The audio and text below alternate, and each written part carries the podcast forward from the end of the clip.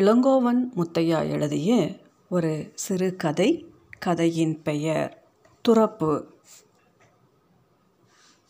கல் கட்டிடத்தின் சுவரை ஒட்டி இருசக்கர வாகனத்தை நிறுத்திய போது இரண்டு செக்யூரிட்டிகள் வேகமாக ஓடி வந்தார்கள். சார் இங்கே நிறுத்தக்கூடாது. வெளியே பார்க்கிங்கில் போய் நிறுத்துங்க என்றார் ஒருவர். என் மனைவி வண்டியிலிருந்து இறங்கி பேஷண்ட் இல்லை டாக்டர் ரவிச்சந்திரனோட கெஸ்ட். அவர் தான் வண்டியை இங்கே நிறுத்திட்டு வர சொன்னார். என்றாள் நிதானமான குரலில். இந்த மாதிரியான இடங்களில் அதிகாரத்துக்கான அலட்சிய முகபாவத்தை வெளிப்படுத்துவது அவளுக்கு இயல்பாகவே வருகிறது என்பதை மீண்டும் உணர்ந்தேன். அதே அலட்சியத்துடன் என் பக்கம் திரும்பி நான் முன்னாடி போகிறேன் நீங்கள் வண்டி நிறுத்திட்டு வாங்க என்று சொல்லிவிட்டு திரும்பி பார்க்காமல் நடந்தாள். சார் யாராவது ஒரு டாக்டர் பேரை சொல்லி நீங்கள் பாட்டுக்கு நிப்பாட்டிட்டு போயிடுவீங்க இது ஆம்புலன்ஸ் வந்து நிற்கிற இடம். டீன் பார்த்தாரனா? எங்களை தான் திட்டுவார் என்றார் செக்யூரிட்டி. எங்கு நிற்கிறேன் என்பதையே அப்போது தான் கவனித்தேன். அவசர சிகிச்சை பிரிவின் வாசல் அது. யோசிப்பதற்குள் ஆம்புலன்ஸ் ஒன்று சைரன் ஒளியோடு வந்து நின்றது. ஆண் செவிலியர்கள் இரண்டு பேர் கட்டிடத்திற்குள்ளிருந்து ஓடி வந்து ஆம்புலன்ஸின் கதவை திறந்து உள்ளே ஸ்ட்ரெச்சரில் படுத்திருந்த நபரை இறக்குவதில் மும்மரமானார்கள். செக்யூரிட்டி என்னை பார்த்தார். அந்த பார்வையில் இருந்தது இறைஞ்சுதலா எரிச்சலா என்று என்னால் புரிந்து கொள்ள முடியவில்லை. இந்த மாதிரி ஒரு முகபாவத்தை வரிந்து கொள்ளுவது அவருக்கும் இயல்பாக கைகூடி வந்திருக்கும் என்று சட்டென்று தோன்றியது. நான் வெளியே நிறுத்திக்கிறேன் என்றபடி வண்டியை திருப்பி சாலையில் இறக்கினேன். அடுத்த நுழைவாயிலில் இருந்த வாகன காப்பகத்தின் வாசலிலேயே ஒரு இடம் கூட இல்லை என்று கராராக சொல்லி என்னை திருப்பி அனுப்பினார் ஒரு பெரியவர். உள்ளேயே நிறுத்தக்கூடாது. பார்க்கிங்லேயும் இடம் இல்லைனா வேற எங்கே தான் வண்டி நிறுத்துறது? என்று குரலை லேசாக உயர்த்தினேன்.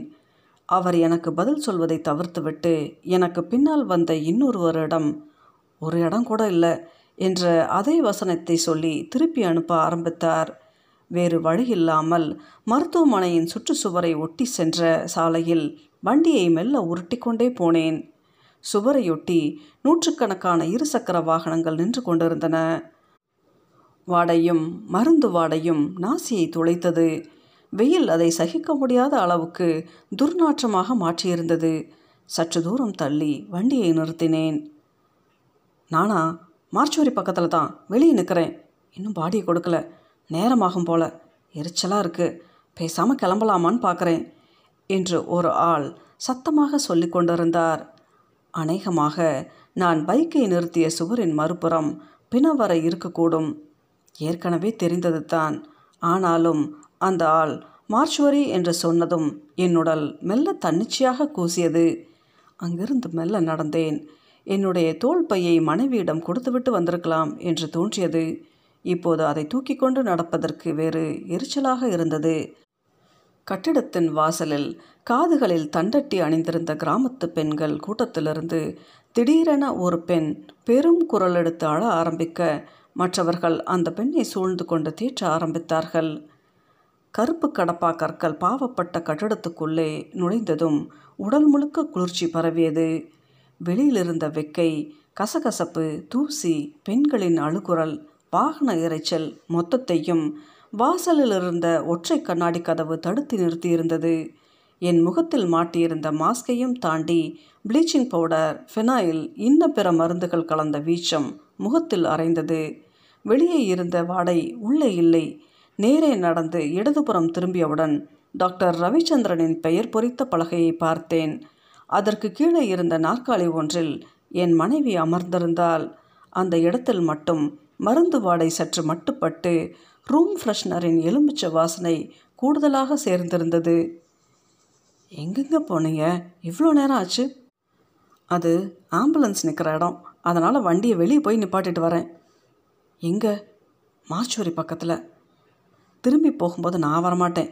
நீங்களே போய் எடுத்துகிட்டு வாங்க என்று அவள் சொல்லி கொண்டு இருக்கும்போதே டாக்டர் ரவிச்சந்திரன் வெளியே வந்தார். என் மனைவியை பார்த்து வாங்க என்பதைப் போல தலையை மட்டும் அசைத்தார். என் மனைவி என்னை காட்டி என் ஹஸ்பண்ட் என்றாள். ஹலோ சார் என்றார். நான் பதிலுக்கு சொல்வதற்குள் வாங்க என்றபடி முன்னால் நடந்து போனார். அவசர சிகிச்சை பிரிவுக்கு சற்று முன்னே இருந்த காத்திருப்போர் அறைக்கருகில் போனதும் என் மனைவி என்னிடம் ஏங்க நீங்கள் உள்ளே வரதுன்னா வாங்க இல்லைனா வெளியே எங்கள் வெயிட்டிங் ரூமில் இருந்தாலும் சரி என்றால் நான் இங்கேயே இருக்கேன் கொஞ்சம் மெயில் பார்க்கணும் என்றேன். ஹாஃப் அன் அவர் ப்ளீஸ் என்றால் அப்போது என்னை வேலை வாங்கும்போது காட்டும் லேசான கெஞ்சல் முகபாவத்தை காட்டினாள். ரொம்பவே சுத்தமாகவும் சற்றே பெரிதாகவும் இருந்த அந்த அறையில் என்னோடு சேர்த்து ஏழெட்டு பேர் இருந்தார்கள். ஐசியூவுக்குள் இருந்து வரும் ஒரு தகவலுக்காக யுகங்களாக காத்திருக்கும் அசதி அவர்களது கண்களில் தெரிந்தது. மின் விசிறிகள் கடனே என்று ஓடிக்கொண்டிருந்தன. நான் ஒரு மின் விசிறியிலிருந்து காற்று வருகிறதா என்று பார்த்துவிட்டு அதற்கு கீழே வரிசையாக இருந்த நாற்காலிகளில் ஒன்றின் மீது அமர்ந்தேன். என்னுடைய மடிக்கணினியை திறந்து இணைய இணைப்பை கொடுத்து அலுவலக மின்னஞ்சலை திறந்தேன். வழக்கமான தினசரி அறிக்கைகளை அனுப்ப வேண்டியிருந்தது. அவற்றை அனுப்பிய பிறகு திரையில் வந்து குவிந்த வெவ்வேறு தளங்களின் அறிவிப்புகளை பின்தொடர்ந்து போய் பார்த்து கொண்டிருந்தேன். எதிலும் மனம் ஒட்டவில்லை. மடிக்கணினியை அணைத்து பையில் வைத்துவிட்டு அங்கிருந்தவர்களை பார்த்து கொண்டிருந்தேன். அந்த அறை வழியாக அவ்வப்போது ஆட்கள் வருவதும் போவதுமாக இருந்தார்கள். ஐசியூவுக்குள்ளிருந்து ஒரு அம்மாவை கைத்தாங்களாகவும் இன்னொரு சிறு பெண்ணை ஸ்ட்ரெச்சரில் வைத்தும் வெளியே அழைத்து போனார்கள். லேசாக கண் அயர்ந்திருந்தேன். நிற்காதீங்க தயவுசெய்து சேரில் உட்காருங்க. நான் உள்ளே போய் டியூட்டி டாக்டரை வர சொல்கிறேன் என்ற சத்தமான குரல் கேட்டு நிகழ் உலகுக்கு திரும்பினேன். ஒரு பெண் செவிலியர் ஓட்டமும் நடையுமாக அறையிலிருந்து ஐசியூக்குள் நுழைந்தார். நின்று கொண்டிருந்த சுடிதார் அணிந்த இளம் பெண் ஒருத்தி மெதுவாக நாற்காலியில் அமர்ந்தாள். அந்த பெண்ணுடைய சுடிதாரை பிடித்து கொண்டே தலையில் கௌபாய் தொப்பி வைத்த ஐந்து அல்லது ஆறு வயதுடைய சிறுவனும் அவளுக்கு அடுத்த நாற்காலியில் அமர்ந்து கொண்டான். அந்த பெண் நுனி நாற்காலியில் அமர்ந்து கொண்டு தன் கை கால்களை ஆராய ஆரம்பித்தாள். அவளது சுடிதாரின் இடுப்பு பாகம் அருகே கந்தலாக கிழிந்திருந்தது. முழங்கைக்கு மேலே நன்றாக சிராய்த்து மேல் தோல் வளர்ந்து ரத்தம் துளிர்க்க ஆரம்பித்திருந்தது. கால் பாதங்களுக்கு மேலேயும் நன்றாக சிராய்த்திருந்தது. காலுக்கு கீழே அவளது செருப்பு நைந்து பீய்ந்து போய் கடந்தது. அந்த சிறுவன் மெல்ல எழுந்து வரிசையாக இருந்த நாற்காலி ஒன்றின் மேல் ஏறி நின்று தரையில் குதித்தான். பிறகு மேலும் இரண்டு மூன்று முறை அதே நாற்காலி மேலேறி குதித்துவிட்டு அடுத்த வரிசை நாற்காலி ஒன்றில் ஏறி குதிக்க ஆரம்பித்தான். பிறகு ஒவ்வொரு நாற்காலியாக ஏறி அதையே செய்தான். அதை கவனித்த அந்த பெண் அஜய் சேர் மேலே ஏறி குதிக்கக்கூடாது கவா வா என்று ஈனஸ்வரத்தில் சில முறை அழைத்தால் அவளது வார்த்தைகளுக்கு அவன் கட்டுப்படவே இல்லை. அவளது குரலில் எரிச்சல் இருந்தது. அந்த சிறுவன் முதல் வரிசையை முடித்துவிட்டு இரண்டாம் வரிசை நாற்காலிகளில் ஏறி குதிக்க ஆரம்பித்திருந்தான். இன்னொரு செவிலி வேக நடையில் வந்து அந்த பெண்ணிடம் எங்கே விழுந்தீங்க? என்று கேட்டால் இங்கே தான் ஜிஹெச் வாசலில் வச்சு ஒருத்தன் பைக் ரேஸ் மாதிரி ஓட்டிகிட்டு வந்து இடிச்சிட்டு திரும்பி பார்க்காம போயிட்டான். எங்கெங்க அடிபட்டிருக்கு? கையில் காலில் இடுப்புக்கிட்ட இன்னும் எங்கெங்கன்னே தெரியல. வண்டி சறுக்கிக்கிட்டே பத்தடி தூரத்துக்கு வந்துருச்சு என்றபடி சோகையாக சிரிக்க முயன்றாள். பிறகு தனது இடுப்பருகே கிழிந்திருந்த சுடிதாரை பார்த்து ஓ ஷிட் என்றபடியே அதில் ஒட்டியிருந்த மண்ணையும் தூசியையும் தட்டிவிட்டாள்.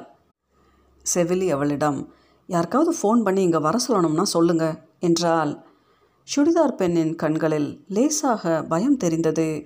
அவங்க அப்பா காலையில் தான் வெளியூர் போனாங்க. இப்போ ட்ராவல் பண்ணிட்டு இருப்பாங்க. இப்போ சொன்னால் திட்டுவார். அப்புறம் சொல்லிக்கலாம் என்றால் பிறகு அஜய் இங்கே வா என்று அந்த சிறுவனை அழைத்தால் அவன் மறுப்பாக தலையசைத்துவிட்டு இன்னொரு நாற்காலியில் ஏறினான். அவள் தனது கைப்பையை திறந்து மொபைல் ஃபோனை எடுத்து கேம்ஸ் விளாடுறியா என்றவுடன் ஓடி வந்து அவளது கையில் இருந்த அலைபேசியை கிட்டத்தட்ட வெடுக்கென்று பிடுங்கி சுற்றுமுற்றும் பார்த்தான். பிறகு என் அருகே காலியாக இருந்த நாற்காலியை தேடி வந்து அமர்ந்து அலைபேசியை திறந்து ஏதோ ஒரு விளையாட்டை விளையாட ஆரம்பித்தான். துப்பாக்கி குண்டுகள் சுடும் சத்தம் மட்டும் எனக்கு கேட்டது. முதல் செவிலி வந்து சுடிதார் பெண்ணின் புறங்கையில் வழிய ஆரம்பித்திருந்த ரத்தத்தையும் மண் தூசியையும் துடைத்து சுத்தம் செய்ய ஆரம்பித்தபடியே வேற எங்கேயாவது அடிபட்டிருக்கா? என்றால் தலை வலிக்கிற மாதிரி இருக்கு என்றவுடன் செவிலி லேசாக சந்தேக பாவனையை காட்டினாள். எங்க காட்டுங்க? என்றபடி சுடிதார் பெண்ணை அமர வைத்துவிட்டு அவளது தலைமுடியை ஒதுக்கி ஆராய்ந்தாள். செவிலி காயங்களை துடைத்து கொண்டிருந்த முதல் செவிலியை பார்த்த அதே நொடி அவளும் நிமிர்ந்து பார்த்தாள்.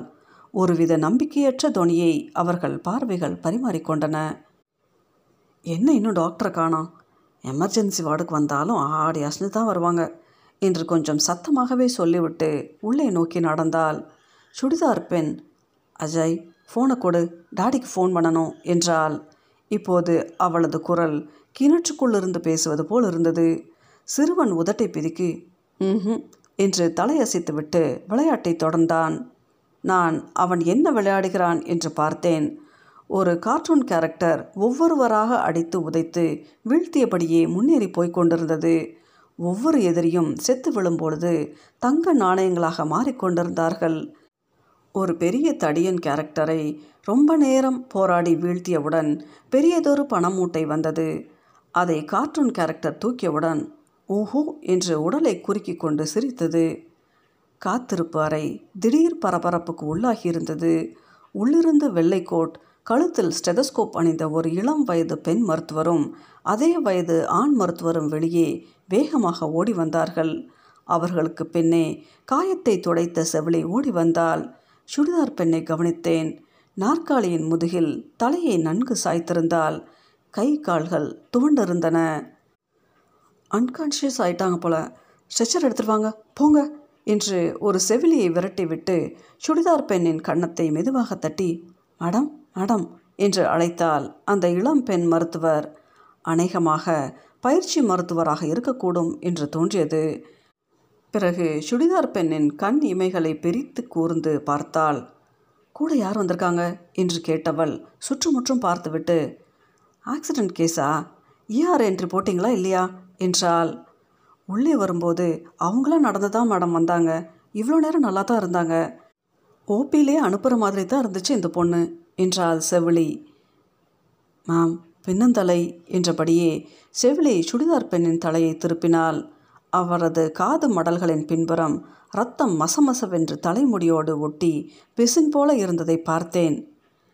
மை காட் என்றபடி கூட இருந்த ஆண் மருத்துவரிடம் ஸ்ட்ரெச்சர் சொல்லு அருண் என்று சொல்லிவிட்டு ரவி சாருக்கு இன்ஃபார்ம் பண்ணப்போ போ.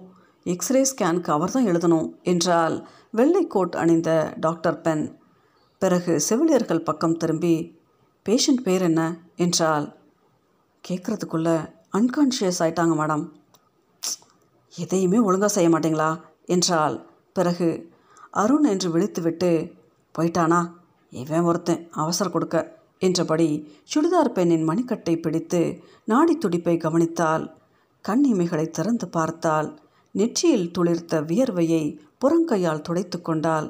பிறகு கிளம்புற நேரத்தில் என்றால் ஒரு முறை அனிச்சையாக தன் கை கடிகாரத்தை பார்த்து கொண்டாள். நான் என் பக்கத்தில் அமர்ந்திருந்த அஜய் என்று அழைக்கப்பட்ட அந்த சிறுவனின் பக்கம் திரும்பி பார்த்தேன். அவன் ஒரு சாமராயாக மாறி வாளால் பேய்களை வெட்டி கொண்டிருந்தான். விதவிதமான பேய்கள் வௌவால்கள் ரத்தம் சிதற வீழ்ந்து கொண்டிருந்தன. தம்பி உங்கள் அம்மா பேர் என்ன? என்று கேட்டேன். பார்வையை மொபைலிலிருந்து எடுக்காமலேயே தலையை மட்டும் மறுப்பாக ஆட்டினான் அவன். எனது கேள்வியை அவன் உள்வாங்கிக் கொண்டதாகவே தெரியவில்லை. நான் அவனது மொபைல் ஃபோன் திரையை உள்ளங்கையால் மறைத்து உங்கள் அம்மா பேர் என்னடா? என்று மிரட்டும் தொனியில் கேட்டேன். சட்டென்று எழுந்தவன். என்னை பார்த்து முறைத்துவிட்டு இரண்டு நாற்காலிகள் நகர்ந்து போய் உட்கார்ந்து கொண்டான். நானும் எழுந்து அவன் பக்கம் அமர்ந்து மீண்டும் அவன் மொபைல் திரையை மறைத்தேன். ஐயோ கையேடுறா என்றான். அவன் என்னை ஒருமையில் அழைத்ததால் சட்டென்று எரிச்சலானேன். அவனுக்கு ஒரு அறை கொடுக்க வேண்டும் என தோன்றியது. அதே நேரத்தில் அவன் வைத்திருந்த மொபைல் ஃபோன் ஒழித்தது இட்ஸ் என்றவன் அந்த அழைப்பை நொடி நேரத்தில் துண்டித்துவிட்டு விளையாட்டை தொடர்ந்தான். நான் அவனது மொபைல் ஃபோனை பிடுங்கி வைத்துக்கொண்டு அம்மா பெற சொல்லு மொபைல் தரேன் என்றேன். அவன் எனக்கு பதில் சொல்லாமல் நாற்காலியிலிருந்து இறங்கி இன்னொரு நாற்காலியில் ஏறி நின்று குதித்தான். நான் அந்த மொபைலை பார்த்தேன். லாக் ஆகியிருந்தது. அவனிடம் இந்த லாக் எடுத்துக்கொடு என்றேன். எனக்கு பதிலளிக்காமல் ஒரு நாற்காலியிலிருந்து இன்னொரு நாற்காலி மேல் நடந்து சென்று அதிலிருந்து கீழே குதித்தான். நான் திரும்பி பார்த்தபோது அந்த பெண்ணை ஸ்டிச்சரில் வைத்து உள்ளே கொண்டு சென்று கொண்டிருந்தார்கள். அவர்களுக்கு முன்னே அந்த இளம்பெண் மருத்துவரும் பின்னே செவிலியர்களும் போனார்கள். நான் அந்த சிறுவனை பற்றி சொல்வதற்காக ஹலோ மேடம் என்று அழைத்தேன். யாரும் திரும்பி பார்க்கவில்லை. அறையிலிருந்த மற்றவர்கள் தங்களது சோம்பி வேடத்தை தொடர்ந்து கொண்டிருந்தார்கள். நான் நேரம் பார்த்தேன். வந்து அரை மணி நேரம் கடந்திருந்தது. அலுவலகத்தில் இரண்டு மணி நேரத்திற்கு மட்டும்தான் அனுமதி வாங்கியிருந்தேன். மதியம் ஒரு முக்கியமான மீட்டிங் இருந்தது. அதற்கு அலுவலகத்திற்கு போய் தயாராக வேண்டியிருந்தது. லேட் ஆகுமா? என்று என் மனைவிக்கு வாட்ஸ்அப் செய்தேன். சற்று நேரம் கழித்து டென் மினிட்ஸ் என்று பதில் வந்தது. நான் சலிப்புற்று மொபைல் திரையை அணைத்து வைத்து திரும்பி அவன் பக்கம் பார்த்தேன். ரொம்ப நிதானமாக ஒவ்வொரு நாற்காலியாக ஏறி குதிக்கும் வேலையை செய்து கொண்டிருந்தான். அவனது மொபைல் என் கையில் இருந்தது. எனக்கே அபத்தமாக இருந்தது. சுடிதார் பெண்ணின் கைப்பை அவள் அமர்ந்திருந்த நாற்காலி அருகே கவனிப்பாரற்று தரையில் விழுந்து கிடந்தது. நான் எழுந்து போய் அதை எடுத்து அவன் அருகே போய் மொபைல் ஃபோனை அவனிடம் கொடுத்தேன். அவன் சுடிதார் பெண்ணிடம் செய்தது போலவே என்னிடமிருந்தும் அதை வெடுக்கென்று பிடுங்கினான். பிறகு ஒரு நாற்காலியை தேடி அதில் அமர்ந்து இன்னொரு விளையாட்டை திறந்து விளையாட ஆரம்பித்தான். நான் அந்த பெண்ணின் கைப்பையை அவன் மடியில் வைத்து இது அம்மாவோடது பத்திரமா பார்த்துக்கோ என்று சொன்னேன். அவன் என் பக்கம் ஒரு நொடி நேரம் மட்டும் பார்வையை திருப்பிவிட்டு விளையாட்டை தொடர்ந்தான். நான் அவன் அருகே போய் உட்கார்ந்து கொண்டேன். அவன் விளையாடுவதையே சிறிது நேரம் பார்த்து கொண்டிருந்தேன். சலிப்புறும் கண்கள் அவனுக்கு மனமும் தான் போல எந்த ஒரு விளையாட்டையும் அவன் பொறுமையாகவே விளையாடவில்லை. ஒன்றில் தோற்றவுடன் அடுத்த விளையாட்டை ஆரம்பித்தான். அதில் முதல் நொடியிலேயே தோற்றாலும் உடனடியாக அடுத்த விளையாட்டுக்கு தாவினான். நான் பார்த்தபோது மரியோ முதல் முள் செடியிலேயே கடி வாங்க டைங் என்ற சத்தம் வருவதற்குள் அதை ஒரு விரலால் தள்ளிவிட்டு அடுத்து ஒரு பைக் ரேஸை ஆரம்பித்திருந்தான். பிறகு இன்னொன்று அவனுடைய அம்மாவுக்கு காயங்களை துடைத்த செவிலி வெளியே வந்தால் நான் அவளிடம் அந்த பெண்ணுக்கு என்னாச்சு? என்று கேட்டேன். நீங்கள் தான் கூட வந்தீங்களா? என்று அவள் அதிர்ச்சி முகபாவத்துடன் கேட்டதும் நான் அதிர்ந்து இல்லை இல்லை நான் டாக்டர் ரவிச்சந்திரனோட ஃப்ரெண்ட் என்றேன். நான் கேட்ட கேள்விக்கு சம்பந்தமே இல்லாமல் டாக்டர் உள்ளே இருக்காங்க என்று பதில் சொல்லிவிட்டு போனால் அவள் சற்று நேரத்தில் அருண் என்று அழைக்கப்பட்ட இளம் மருத்துவர் இன்னொரு ஆண் ஊழியரோடு வெளியே வந்தார். நான் என்னுடைய நாற்காலியிலிருந்து எழுந்து நிற்கலாமா? என்று யோசிப்பதற்குள் அந்த அறையை கடந்து வேகமாக வெளியேறினார்கள். நான் திரும்பவும் அவன் பக்கம் திரும்பி அஜய் என்று கூப்பிட்டேன். அவன் வழக்கம் போல மொபைல் திரையிலிருந்து கண்களை எடுக்காமலேயே இருந்தான். அவன் விரல்கள் அதிவேகமாக இயங்கிக் கொண்டிருந்தன. நான் எட்டி பார்த்தேன். ஒரு கார் தனக்கு முன்னால் போய்க்கொண்டிருந்த பல கார்களை இடித்து தள்ளியபடி வேகமாக விரைந்தது. நான் அவன் தோள்களை மெல்ல தொட்டேன். அவன் சட்டென்று திரும்பி எனக்கு முதுகை காட்டிக்கொண்டு அமர்ந்தான். அடுத்து என்ன செய்வதென்று எனக்கு தெரியவில்லை. அறையில் இருக்கும் வேறு யாராவது என்னையும் அவனையும் கவனிக்கிறார்களா என்று பார்த்தேன். அவர்களோ தங்களது வெறித்த பார்வையை கைவிடாமல் இருந்தார்கள். மெதுவாக எழுந்து இரண்டு இருக்கைகள் தள்ளி அமர்ந்து எனது மொபைல் ஃபோனை எடுத்து வந்திருந்த புது வாட்ஸ்அப் மெசேஜ்களை திறந்து பார்த்தேன். வழக்கமான ஃபார்வர்ட் மெசேஜ்கள் சிலரது வாட்ஸ்அப் ஸ்டேட்டஸ்களை பார்த்தேன். பிறகு சலிப்புற்று ஃபேஸ்புக்கை திறந்து ரீல்ஸ் வீடியோக்களை பார்த்தேன். ஒரு பாடல் சத்தம் ஒழித்ததும் எனது பைக்குள்ளிருந்து ஹெட்செட்டை எடுத்து மாட்டிக்கொண்டு முழு சத்தம் வைத்து கொண்டேன். கல்லூர பார்க்கும் பார்வை உள்ளூர பாயுமே என்கிற பின்னணி பாடலுக்கு மாநிறத்து இளம்பெண் ஒருவரது ரொம்பவே அழகான கண்களை க்ளோஸ்அப்பில் காட்டிக் கொண்டிருந்தார்கள். மெல்ல அதில் லைக்க ஆரம்பித்தேன். சுயநினைவு வந்தபோது கால்களை மடித்து நாற்காலி மேல் வைத்தபடி இன்னும் விளையாடி கொண்டுத்தான் இருந்தான் அவன். நடுவில் பல பேர் உள்ளேயும் வெளியேயுமாக நடந்து போய்க் கொண்டிருந்தார்கள். ஏற்கனவே இருந்தவர்களில் சிலர் வெளியே போய் புதிதாக சிலர் வந்திருந்தார்கள். அவர்களில் யாரிடமாவது அஜயை பற்றி சொல்லி அவனை ஒப்படைக்க வேண்டும். அவன் அம்மாவுக்கு என்ன ஆனது என்று விசாரிக்க வேண்டும் என்று தோன்றியது. அறையில் இருப்பவர்கள் யாரும் யாரிடமும் முகம் கொடுத்து பேசுவது போல தோன்றவில்லை. அல்லது வேக வேகமாக ஓடிக்கொண்டிருந்தார்கள்.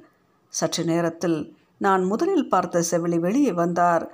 சட்டென்று எழுந்து அவரை மறிப்பது போல நின்று அந்த பெண்ணுக்கு என்னாச்சு? என்று கேட்டேன். எந்த பெண்ணுக்கு? பேஷண்ட் பேர்? இப்போ சுடிதார் போட்டு தலையில் ரத்தமாக இருந்ததே. ஓ அந்த பெண்ணா? அன்கான்ஷியஸாக இருக்காங்க. ஆமாம் நீங்கள் யார்? நான் யாருங்கிறது இருக்கட்டும். இந்த பையன் அந்த பொண்ணு கூட. நான் பேசிக்கொண்டிருக்கும் போதே உள்ளே இருந்து ஏதோ குரல் வர இதோ வரேன் என்று சத்தம் கொடுத்து விட்டு உள்ளே நகர்ந்தாள். அவளைத்தான் அழைத்தார்களா? இல்லை என்னிடமிருந்து தப்பித்து ஓடுகிறாளா? என்ற குழப்பத்தில் நான் சோர்வுற்று நாற்காலியில் அமர்ந்தேன். அந்த பெண் இறந்து விட்டது போலவும் அஜய் கவனிக்க ஆள் இல்லாமல் சாலையில் திரிவது போலவும் கொஞ்ச நேரத்துக்கு கற்பனைகள் உள்ளூர கிளர்ந்து கொண்டிருந்தன. எனக்கு பின்பக்கம் இருந்து அருண் என்று அழைக்கப்பட்ட இளம் டாக்டர் காத்திருப்பு அறைக்கு உள்ளே வந்தார். நான் அவரிடம் சார் தலையில் அடிப்பட்ட பொண்ணு என்றேன். ட்ரீட்மெண்ட் பார்த்துக்கிட்டு இருக்கோம். சொல்லுவாங்க என்று சொல்லிவிட்டு என் பதிலுக்கு காத்திராமல் உள்ளே போனார். எனக்கு டே என்று சத்தமாக கத்த வேண்டும் போல் இருந்தது. அவர் உள்ளே போவதற்கும் என் மனைவி வெளியே வருவதற்கும் சரியாக இருந்தது. நடுவில் ஏதோ ஆக்சிடெண்ட் கேஸு ஃபஸ்ட் எய்ட் பண்ணும்போதே அன்கான்ஷியஸ் ஆயிடுச்சு சீரியஸ் கேஸ்னு வெளியே போயிட்டாரு.